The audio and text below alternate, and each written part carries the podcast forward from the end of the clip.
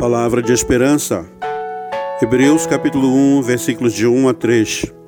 Havendo Deus outrora falado muitas vezes e de muitas maneiras aos pais pelos profetas, nestes últimos dias nos falou pelo Filho, a quem constituiu herdeiro de todas as coisas, pelo qual também fez o universo. Ele que é o resplendor da glória e a expressão exata do seu ser, sustentando todas as coisas pela palavra do seu poder, depois de ter feito a purificação dos pecados, assentou-se à direita da majestade nas alturas.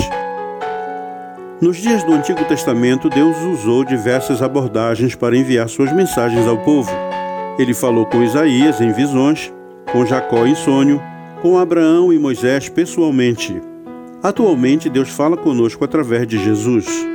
Jesus é o cumprimento e a culminância da revelação de Deus através dos séculos. Quando conhecemos Jesus, temos tudo o que precisamos para ser salvos dos nossos pecados e ter um relacionamento íntimo e perfeito com Deus. O texto bíblico que lemos nos apresenta Jesus. Ele é o herdeiro de todas as coisas e, por sua poderosa palavra, é criador e sustentador de tudo que existe. Ele é o resplendor da glória de Deus e a expressão exata do seu ser. Ele é a completa revelação de Deus. Jesus é Deus. Ele é eterno ele trabalhou na criação de todas as coisas. O fato de Jesus ter assentado à direita da majestade nas alturas significa que o trabalho de redenção estava consumado de modo único e perfeito eternamente.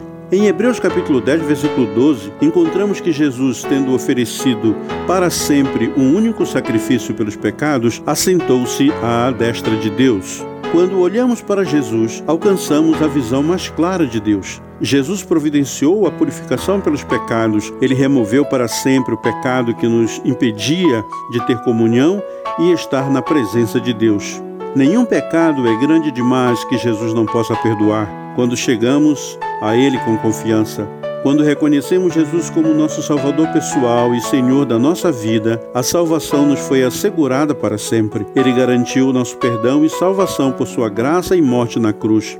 Agora que fomos lavados e purificados, somos chamados a viver uma vida santa e pura em obediência a Deus. Se você ainda não confiou em Cristo como seu Salvador pessoal, não demore, faça-o depressa. Oremos. Nosso Deus e Pai, nós te louvamos porque o Senhor se revela a nós, falando conosco através de Jesus.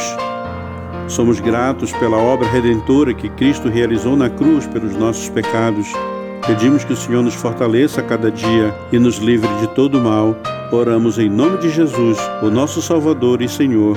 Amém.